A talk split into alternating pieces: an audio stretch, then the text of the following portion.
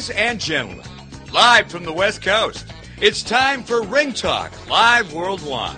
Your inside look into combat sports. Ring Talk Live Worldwide, brought to you by the WBC, the World Boxing Council. It's something else to watch two men at the highest level battle, and one may be favored over the other, but you never know what's going to happen. And and that's what that's why boxing is the way it is. And now, the host of the longest running fight show in radio and internet history. He comes on damn near torpedoes, full steam ahead. Pedro Fernandez. Damas y caballeros, bienvenidos, ladies and gentlemen. Welcome to the Sports Byline Broadcast Network and Ring Talk Live Worldwide. Yes, the man was correct. My name is Pedro Fernandez. I'm an award-winning writer and a four-time Golden Glove champion. So supposedly, allegedly, I know a little bit about boxing. But guess what? The average fan knows more. So I open up the text line at the top of each hour just for you, the average fan. You want to text us here in the studio? You can. The number, 415-275-1613. The studio text line once again, 415-275-1613. Of course, boxing tonight on ESPN. Jeremiah Nakathila taking on Miguel Berchelt. The last time we saw Miguel Berchelt, of course, he got drilled by Oscar Valdez. Oscar Valdez coming up on April the 9th against, I think April 9th, no, April the 30th against Shakur Stevenson in Las Vegas. We'll talk about that in depth, of course, with Boxing's PhD, Socrates Palmer, after the first break. Straight up, Berchelt, of course, damaged goods because nobody gets drilled like that and comes back, folks. You just don't. You get knocked out like that face first, you're asleep for a couple of minutes, you really don't come back ever. Straight up. Uh, you don't. I mean, think about it. The only guy that probably did that was Roberto Duran, and then Roberto's the greatest of all time. So what can I say? Got knocked out by Tommy Hearns, what, second round, 1984, came back and beat Iran Barkley, who beat Tommy Hearns not once but twice for the middleweight title in 1989. That's what a bad old ass he was. You are tuned to Ring Talk Live Worldwide, your inside look into the world of boxing and MMA. Of course, we'll talk about the pound for pound king Canelo Alvarez, of course, getting some heat for taking on a Russian fighter. Should Russian fighters be banned? I don't think so. I don't think you start banning people because they're from Russia, but I don't know. I'm not involved in this political stuff. Straight up, are you? Give us a call, 415-275-1620. That is the text line here in the studio. You are tuned to Ring Talk live worldwide on Sports Byline, iHeartRadio, Sirius XM, Satellite Radio, Channel 217. Daniel, take it away.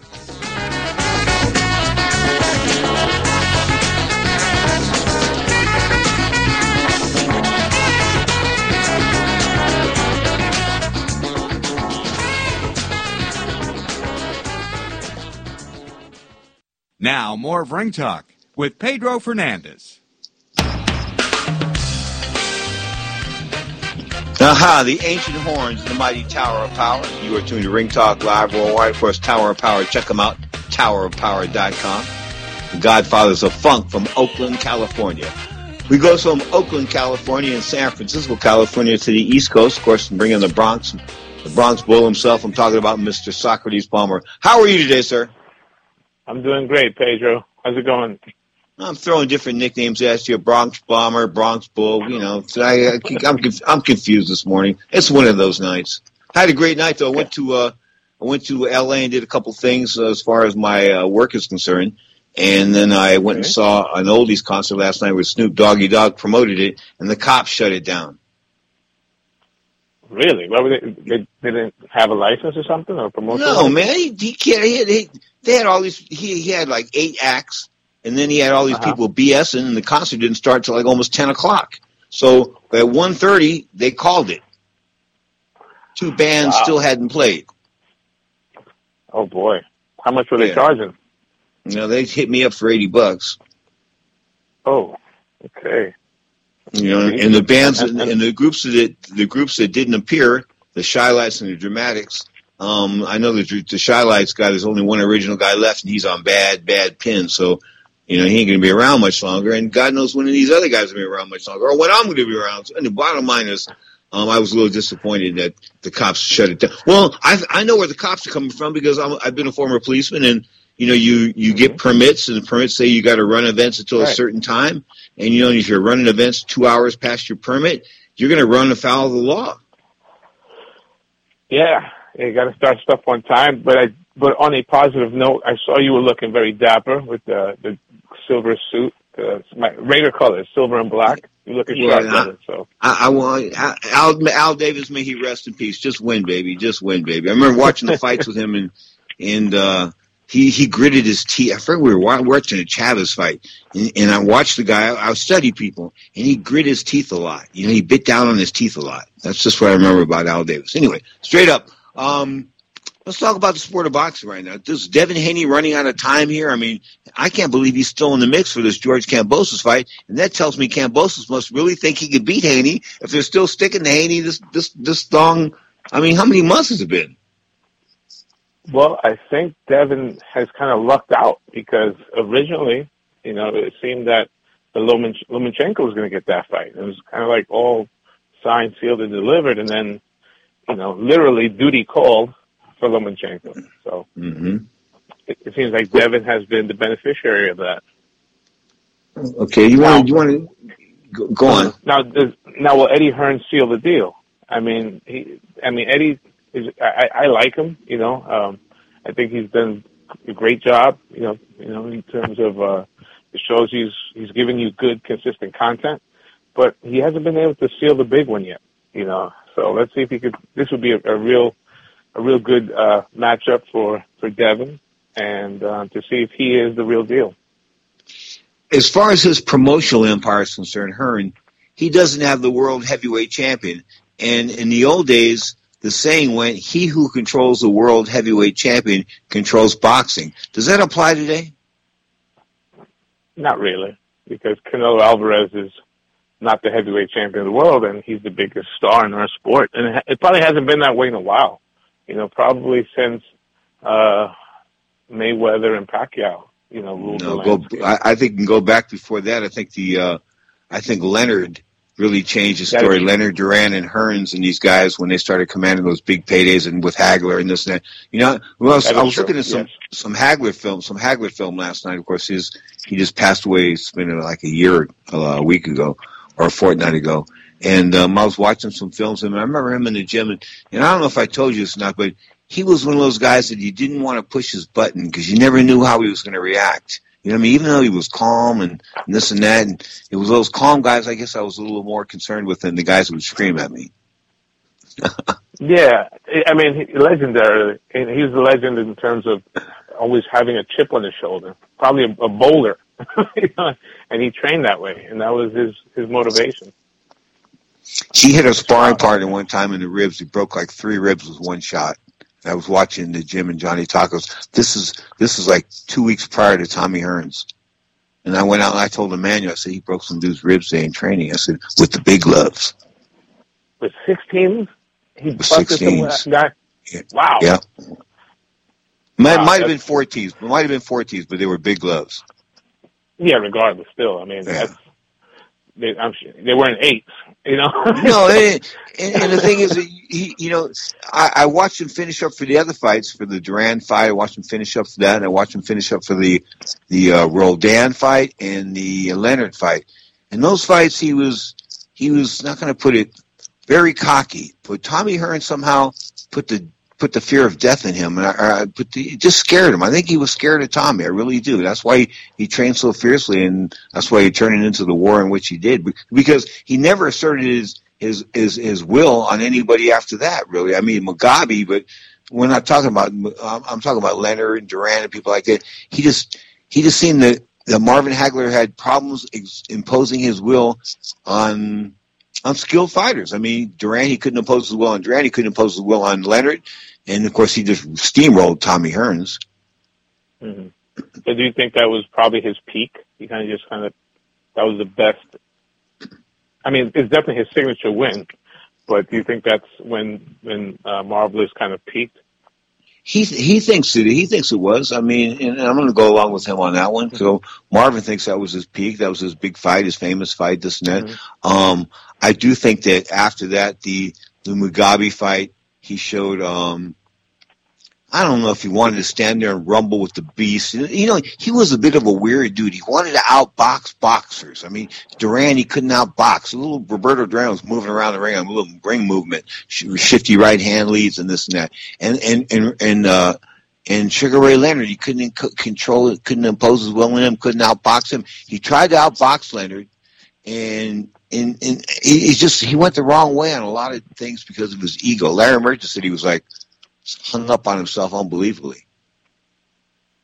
Yeah, uh, yeah. I mean, that's kind of basically the story of his career. You know, he from the jump. You know, he felt disrespected, and and, and he re- literally came up the hard way. I remember in uh, George Kimball's book, you know, his first fight, he made less than twenty grand, and uh, Sugar Ray Leonard no, made no. how much?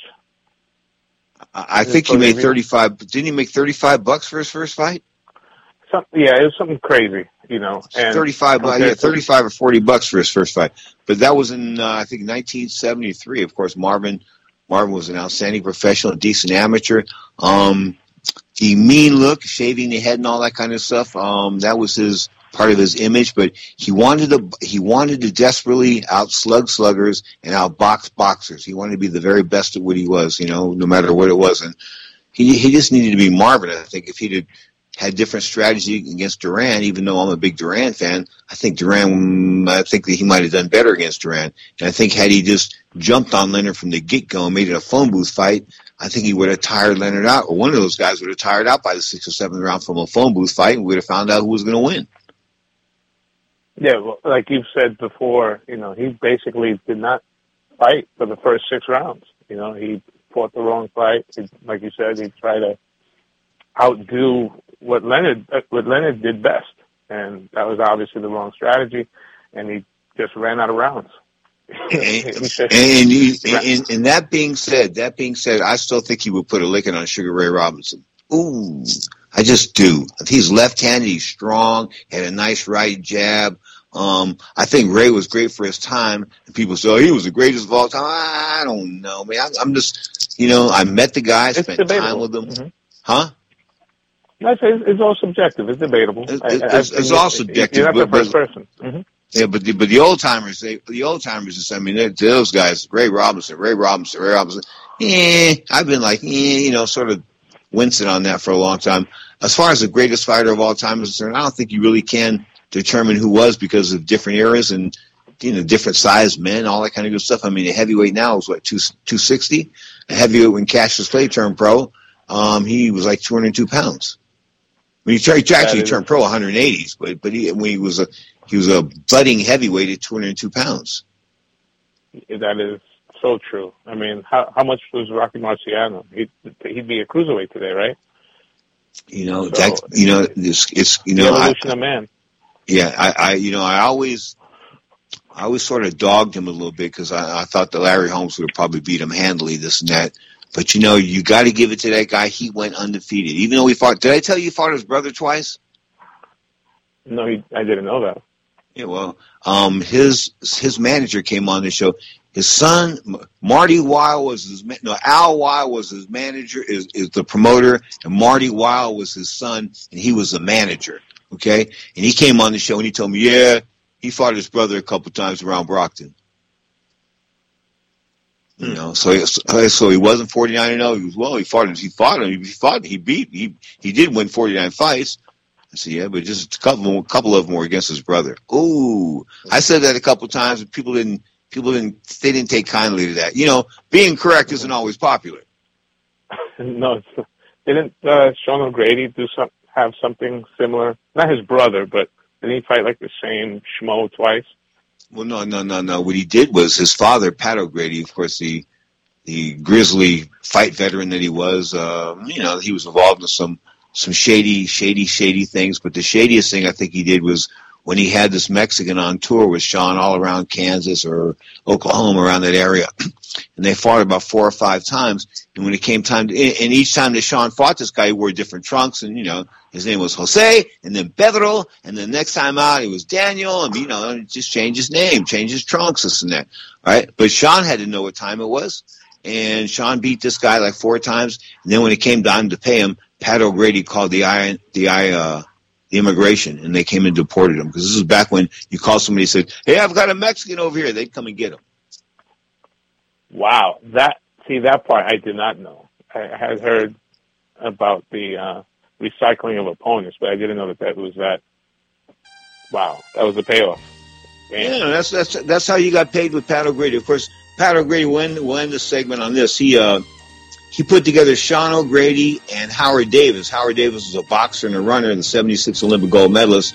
So he got a 15 foot ring, And then Davis pulled out two days before, and they put in Andy Ganigan with a pound for pound, one of the pound for pound greatest punches of all time, and Ganigan knocked him out in two rounds. Good old Pat O'Grady strategy. You are tuned to Ring Talk Live Worldwide. More with Box's PhD Socrates Palmer after the break.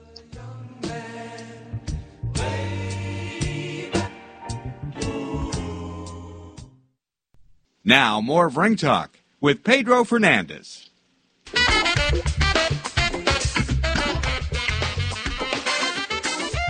Check it. You are tuned to Ring Talk Live Worldwide and WBC TV as well. Of course, you can always check out the World Boxing Council's interactive website at WBCBoxing.com. You are tuned to Ring Talk Live Worldwide. Of course, Tszyu, former world junior welterweight champion, probably is uh, one of his most exciting fights, I think, was when Zab Judah tried to pick up a stool and throw it at the referee. Of course, that was back in, in the 90s. But Zab, uh, Tim, uh, Tim Tszyu is the son of Kostya Tszyu. Of course, he, I believe, is a junior middleweight and a welterweight. Can't figure out which division he's in. Now, I got to ask Socrates Palmer, is Tim Tszyu the real deal? Uh, well, we're going to get a peek. You know, um, I'm very excited at Tim's, uh, to see Tim Tszyu live. Uh, I've caught him on YouTube. Um, I saw the fight when he um, beat Horn in Australia. Um, he certainly comes from good stock. I mean, and and very, you could probably be hard to find a better teacher than his father. Uh, one of the most skilled, and you talk about just uh, accomplished amateurs of, of all time. You know, his father was, and, and I think he's got the right opponent. And uh, and uh, I, I'm gonna butcher his last name. Uh, Gerald Gausha. Yeah. Gausha um, yeah. who had a good amateur background himself, you know, but he's not much of a puncher. So I think it's the right opponent to showcase a what could be a budding star. Without a doubt, Oscar De La Hoya ducked uh, this Tszyu. There was supposed to be a Tszyu fight, and it was just sort of like just got dropped. He was with Arum at that point in time. They just dropped it. I mean, they won't have nothing to do with Tszyu. Yeah, and and and you know, it's amazing. Even looking back, I remember my jaw dropping when he lost to Vince Phillips. You know, and Vince was not a bum. It's just his biggest his biggest uh, demon was drugs. You know, but man, you know what? he, was a bad he, boy.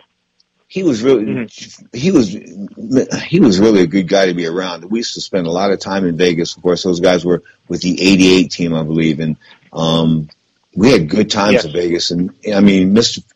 I just can't say enough enough good things about him. And then I saw him, and I could see that he was glossy eyed. You know, he was glossy eyed. I'm, you know, being a former narc and things like that, I'm into people looking at people's eyes and this and that. And I realized he was a little mm, off off balance per se. And I realized, he, you know, he was doing drugs. I said, "Then what are you doing? What are you?" I'm not doing nothing. I'm not doing nothing. So I thought it was crack, and it ended up being crack. So you know, crack crack out a lot of people, man crack out a lot of people. I mean, not as many, not as many people as COVID, but crack out a lot of people.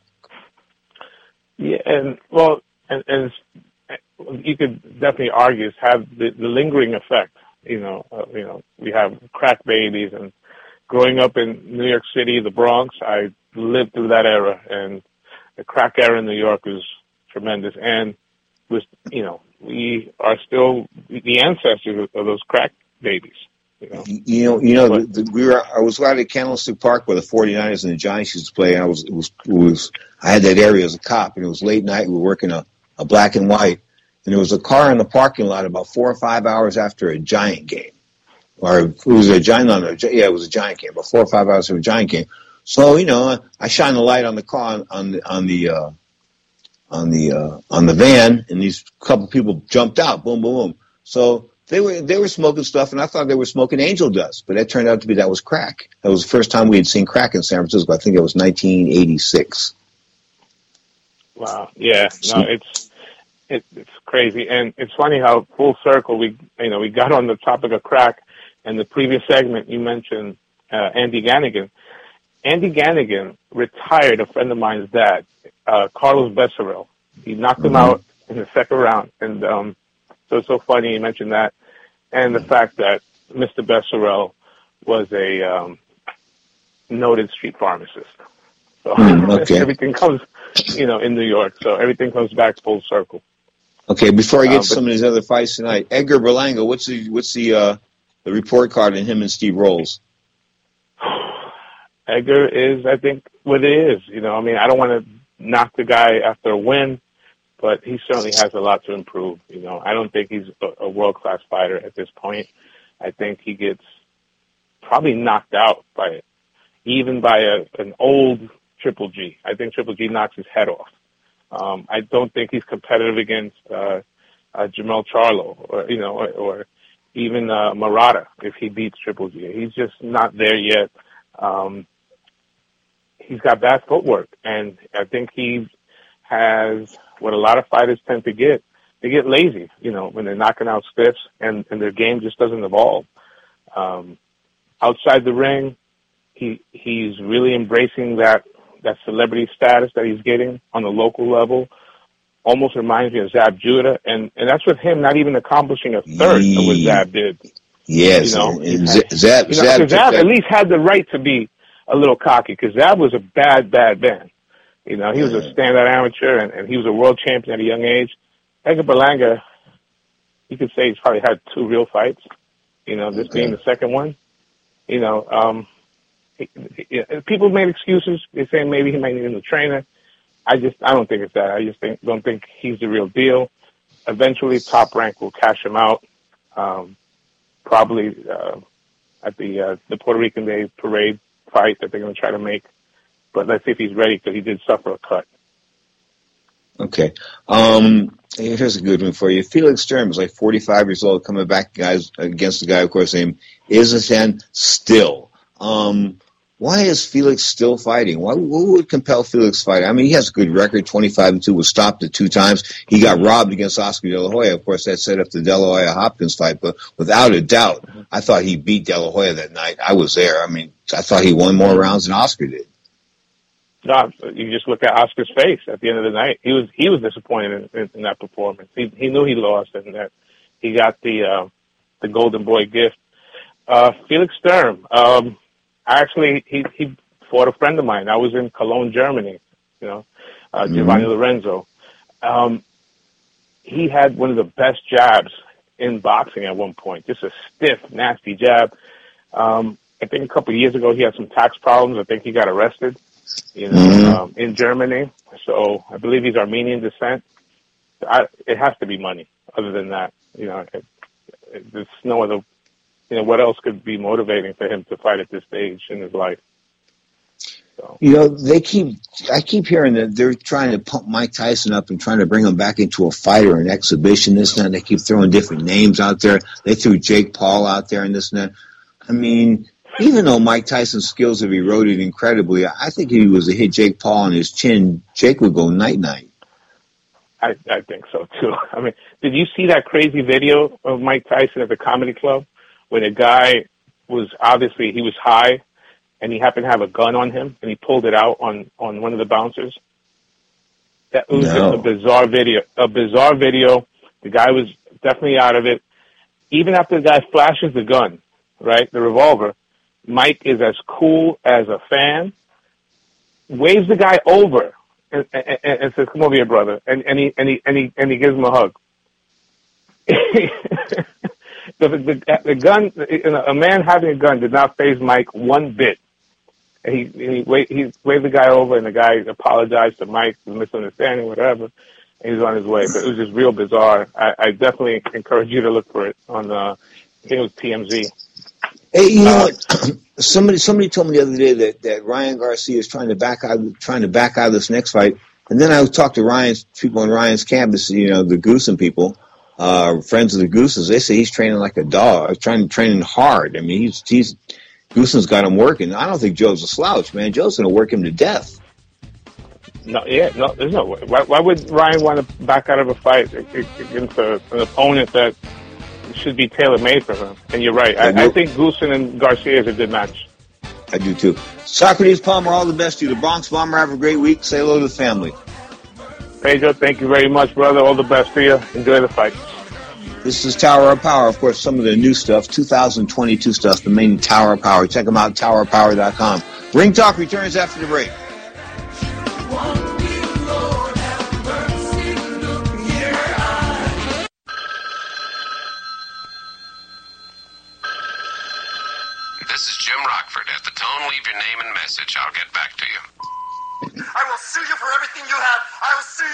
Now, more of Ring Talk with Pedro Fernandez. Good old Rockford Files. I was down in L.A. this week. Spent a couple days, three days in L.A. Did some uh, some follow up courses, some additional training, of course, regarding my private investigation work. And then I went to a concert last night at the Toyota Center in Ontario, California. The concert was supposed to start at 7, then they said 8 o'clock. I said, oh my God, what is this? They don't know what time the concert's going to start. What does that mean? Anyway, um, I got there at 7 o'clock. The concert didn't start till 8. The people didn't start actually singing, the people that we paid to go see. Turn that music down, please. And that didn't, uh, that didn't uh, happen until like 8.30, 9.30, 10 o'clock. Hey, turn that music down, please. Daniel, turn the music down.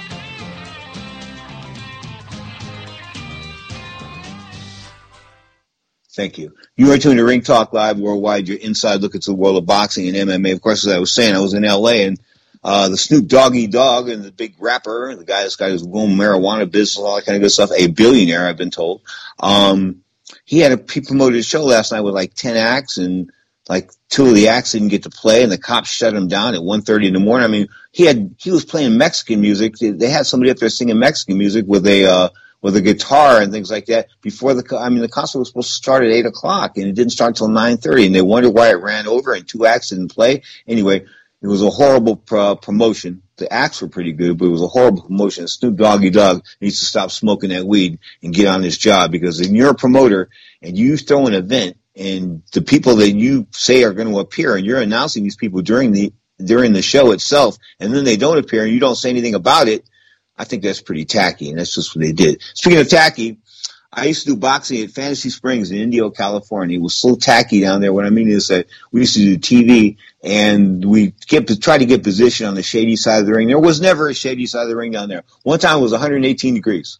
118. I was like 118 degrees, and we're doing this fight, and they kept saying to me, the producer kept coming over like and wiping my face, you know, the sweat and this and that. But 118 degrees, that's what the ring, that's what the ring temperature was in the ring, 118 degrees. Good Lord. Of course, that's when Alexander Zolkin, uh, he was going to be, how can I put this? John Johnson's next heavyweight champion. Of course, John Johnson was the guy that piloted Doug, Buster Douglas to the upset of Mike Tyson back in 1980, back in, uh, 19, with the meltdown in 1990. Of course, and then of course, man, he came back with Zolkin, and Zolkin had a few good wins, and then Zolkin went to fight Henry, Henry Akinwande in this 112 degree weather, and he didn't fare so well. From Russia, fighting 100, 112 degree weather, maybe he's not the best thing in the world. Anyway, boxing coming back to Indio. Looks like April 21st. Oscar doing a show, a card down there.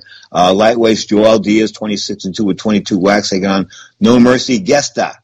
Mercito Gesta, 32 3 and 3, 17 wax will be a 10 rounder streaming live, of course, on DAZN worldwide. Speaking of DAZN, um, I'm still not a big fan of the fact that they're, you know, going to charge people for pay per view now. I mean, originally they said that, you know, if you buy DAZN, you don't ever have to buy pay per view. I mean, that was the whole advertising. So that was their whole shtick.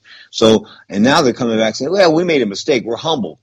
Wait, wait. You're humble and you made a mistake and now you want to charge me 80 bucks an event or 90 bucks an event. It's like, it's 80 if you're, uh, if you're not a subscriber to zone, it's like 65 if you are. So the bottom line is they want 65 or 70 bucks to take on the, uh, Canelo Alvarez card, of course, May the 7th, taking on Dmitry Bivol, Bivol being undefeated, a former, a current light heavyweight champion, a bigger guy.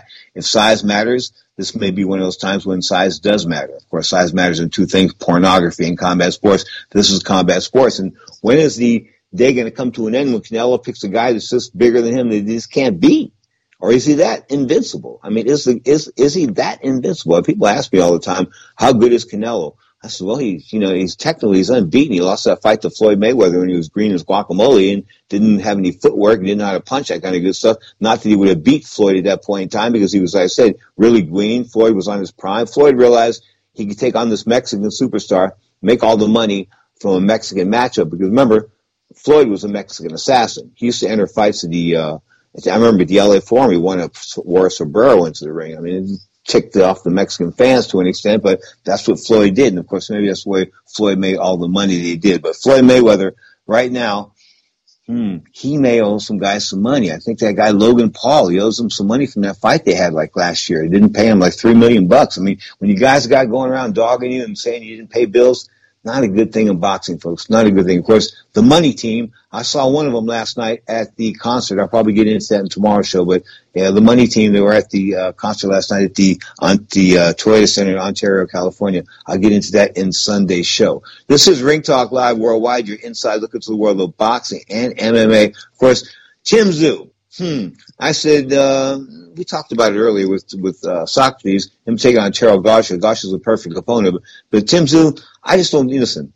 When your father's the best, and I mean the best, like Julio Cesar Chavez was the best, okay? So his son's never going to come close to what he was. Uh, you know, even if he was a clone, he's not going to come. He's not going to do it, okay? Chavez can won a title at 160 pounds. I mean, but as far as Tim Tszyu uh, following Kostya's footsteps, as far as uh, being a um, future future world champion. I don't know. I think the the the, the jury's still out on him without no doubt, without without a doubt. Anyway, that's the way it is. You are tuned to Ring Talk Live worldwide. Your inside look into the world of boxing, MMA. Of course, April 9th, Ryan Garcia coming back. You know, should we get excited about Ryan Garcia anymore? I mean, you know, at one point in time, I was talking about him almost every week, like blowing him. I mean, I, I just was. I was all over Ryan. Ryan was the guy, right?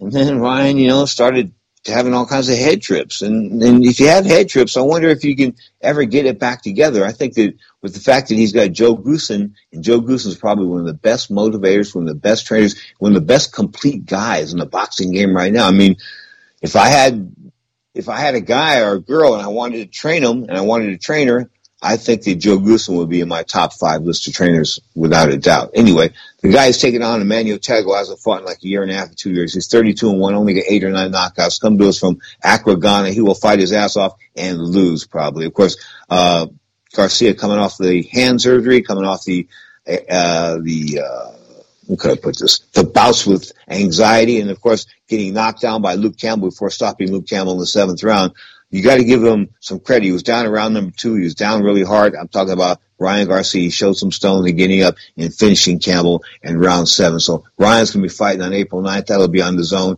And so back to the zone. Anyway, um, the pay-per-view thing. I'm going to boycott their pay-per-views. In other words, in other words, I'm not going to buy their pay-per-views. I'll go to um, the sports bar or or, uh, or the strip club up there on Broadway, the Roaring Twenties or Carol Doda's club, one of those places up there. They um they show the fights. They show them for twenty bucks. They've got some nice attractions, but you don't have to look at the attractions. You look at the fights, okay? But yeah, for twenty bucks, you watch the fights. They don't make you drink anything, nothing like that. So it's a pretty cool atmosphere. And of course, you've also got you know these streaming things down. I'm not advocating that people should steal streamings streaming videos, but I know people that have approached me and said to me, you know, I've got this kind of this tool at home where I watch all these things. I paid 300 bucks for it and I watch sort of like the, the old cable hot box that Steve Albert, formerly of Showtime, had one time when I had him on the had him on the air one night. He was switching back to pay per views, uh, back and forth. And asked him, "How much is that costing you?" Oh, that don't cost me anything. How's that? Uh, uh, they're pay per views. Uh, uh, yeah, in the hot box. Anyway, the hot box now is a three hundred dollar or three hundred fifty dollar digital machine. You hook it up to your computer, and you can watch anything that's basically streaming. And um, and the quality is pretty good. So I'm not advocating that. What I'm trying to say is that maybe you should go over a friend of yours house and maybe like 10 of you should chip in to watch the pay-per-view or something like that. But like, make it be a minimal fee. So I don't think anybody should have to pay 60 or 70 bucks to watch a fight anymore. I think that when you've got pay-per-view, the whole concept in pay-per-view was the fact that you can get four or five or six. This is what Don King and, and Bob Arum railed against when pay-per-view came out because Dan Duva did it in 1981 is that they were going to, you know, all kinds of people go watch for one ticket, right? You know, one TV screen, you can fit 25 people around it. Well, maybe in the, in the early parts of, of pay per view that that went around, but now it isn't happening. I mean, people want to watch pay per view and pay for it in the privacy of their home. Of course, the zone's big on the phone. ESPN Plus is big on the phone. Speaking of ESPN Plus, of course, they've got the world heavyweight champion Tyson Fury. Of course, he's defending against Dillian Whyte in April. That'll be in uh, in London. Of course, they sold out, I think, Wembley Stadium in like a couple of hours or less than an hour or something like that. I mean, the guy's the hottest ticket on that side of the pond. He just is. I mean, he's he's a phenomenal attraction. But he's still got his ass is bigger than his shoulders. I, I can't figure the guy out. I just can't. He's a seven foot or six foot nine inch freak. That's all you can say. I mean, the way that he he boxes. I mean, he, can't figure it. It's, he's so un, non-conventional. you, just, just can't put it anyway. Tyson Fury is going to lick Dillian Whyte probably like a stamp. Whyte has been drilled before. Alexander Povetkin knocked him out. Of course, Povetkin then had the rematch. Povetkin had COVID or something like that. And then he had the rematch and he failed miserably in the rematch. Um, according to the script. Get it? Anyway, 2012 Olympic bronze medalist, get this, Yamaguchi Falcao made weight for 160, 168 pound showdown, according to FightNews.com, with Argentina's Damian Bonelli. Falcao is 20 and 1 with a draw and 9 KOs. He meets Bonelli 24 and 10, 20 KOs. He's already lost 10 times. Anyway, in, in a 10 rounder for the North American Boxing Association super middleweight belt, that's at the Caribe Royale in Orlando, Florida. Of course, that will be on, uh, Display TV at 8 p.m. What the hell is Display TV? Bally Sports. It'll air on Bally Sports, the Bally Sports app, and Display TV. Is that something new? Somebody's got to tell me about that. Somebody email me that or text me something on this new network. I know nothing about it. 415-275-1610. That's 415-275-1610. Once again, as I said, the, uh, the non-actors. I mean, you know, Mike Tyson's in the news. Mike Tyson making a lot of news. Slamming Jermell Charlo. Of course not. Charlo doesn't want to fight anybody that's even slightly threatening instead, instead in, in, outside of Canelo Alvarez because he realizes that's the big money fight, but he doesn't want to step up to 168 pounds and fight him. And then there was an offer on the table. Of course, Al Haymon put an offer on the table about two or three months ago, $100 million. And if he could fight Charlo for 168 pounds, I'm talking about uh, Canelo Alvarez, and then take on David Benavidez in the September of November. Well, Canelo said no to that because I think he's making more than Somebody told me he's going to make close to $75 million. They figure if the pay-per-views come in the way they're anticipating, he's going to make close to $75 million for this fight with Dmitry Bivol. Of course, it's going to go down May the 7th on pay-per-view. Think about that though. $75 million for a fight. Holy, that's a lot, a lot of money, man. I'm not saying he doesn't deserve it. I think fighters deserve every cent they're paid and not more. Okay, but $75 million. Good Lord, that's a lot, a lot of money. Anyway, bottom line is you are tuned to Ring Talk Live Worldwide. Your inside look into the world of boxing and MMA. Back to uh, Southern California. I saw Jack Mosley last night. Of course, the father and the trainer of Sugar Shane Mosley. He says that Shane, Shane is living in the good life up there in Big Bear, California. Of course, we had the Big Bear, the Kronk training camp up there in Big Bear, California, called it Kronk West. That was so cool when Emanuel and I were doing that out there. Man, I miss Emanuel. I mean, I was thinking about it the other day. You know, the the uh, the, the murder of Hector Camacho seems to have been solved. There's people arrested, this and that. But the, the medical mystery surrounding Emanuel Steward, the fact that he either, he, he, he got colon cancer. And, you know, when you get colon cancer, um, you know, it's, it's one of the most preventable. You can prevent that in prostate cancer if you get the proper exams and say, well, obviously the Goldfather wasn't getting it. Speaking of the Goldfather, I guess who's back in the game? Man, I don't know why anybody want to bid on this. Don King Productions won the bidding for the WBA heavyweight championship bout between Trevor Bryan. Who's that? Remember we saw that bum a few weeks ago? Fatter than a pig, stick a fork in him. Anyway, taking on Daniel Dubois. Uh, Daniel Dubois, I think, is a once beaten lad out of the UK. Of course, the auction took place on Monday via Zoom, and the team representing Bryan, with Don King himself president of the purse bid, won the rights to promote the bout with a bid of three million one hundred and sixteen thousand dollars and one dollar.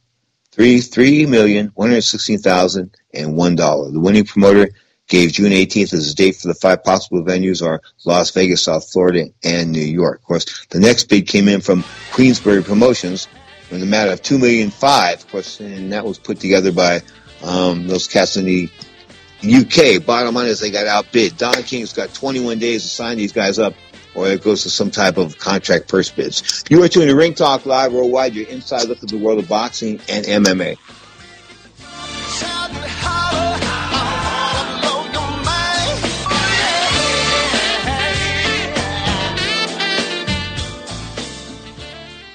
Now, more of Ring Talk with Pedro Fernandez. Real quick, the TV schedule Saturday, March 26th, where Sky Sports got a cruiserweight title going on, cruiserweight bout going on. Richard Riakporhe taking on Deion Jumah. Miguel Berchelt, the former champion, 130 pounds, taking on Jeremiah Nakathila. That's going to be on the zone. Let's hear about ESPN Plus, 7 o'clock Pacific time, 10 o'clock in the East. Of course, Tim Tszyu and Terrell Gausha, that's going to be on Showtime. Of course, Tim Tszyu saying he's coming to the United States to take over the junior middleweight division. We'll find out 9 o'clock in the West, 6 o'clock in the East, Tim Tszyu and Terrell Gausha. Um, straight up, April 9th looks like really the day for boxing. Oh, take that back. Kiko, Kiko Martinez and Josh Warrington are on EADS, on DSN, DAZN tonight, the zone. Of course, that's a former matchup, a rematch of a battle for the IBF 126 pound title. I think when they first fought, they were at lighter weights, but the bottom line is they are battling tonight in a rematch for that 126 pounds for the IBF 126 pound belt. That's going down from, uh, Leeds in England. Leeds, England. Man, all kinds of fights happening. Of course, the uh, Dijon uh, Ricky fight that's coming to from Wembley Arena in Wembley, London. Wembley, London. So the bottom line is, of course, the UK is just taking over as far as they, that's where boxing started. So when boxing sort of wanes here in the United States, and I say, why do I say it's waning? Of course, because you know, because of COVID. I mean, COVID, we just haven't had the big fights. We just haven't. I mean, Canelo's had a couple here and there, but of course, boxing getting back. The world seems to be getting back. Last night there was long lines to the Toyota Center, and I couldn't figure out what these long lines were about. Right? It was about vaccinations, which is sort of cool. I'm down with that. So I'm willing to stand in line to make sure everybody's vaccinated going, and that's pretty cool. Anyway, bottom line is about 13,000 people last night. Had a pretty good show, but most of them left like by midnight. I kid you not, half the crowd, 40, 60% of the crowd was gone by midnight. Anyway, Snoop Doggy Dogg, not the greatest uh, music promoter in the world. Maybe the greatest rapper in the world. I don't know what that is, but the bottom line is he sucks as a promoter. Until Sunday. Sunday, 11 a.m. Pacific time, 2 p.m. Eastern time. Let me get some rest. Peace, love, and a ton of respect. Daniel, take it away.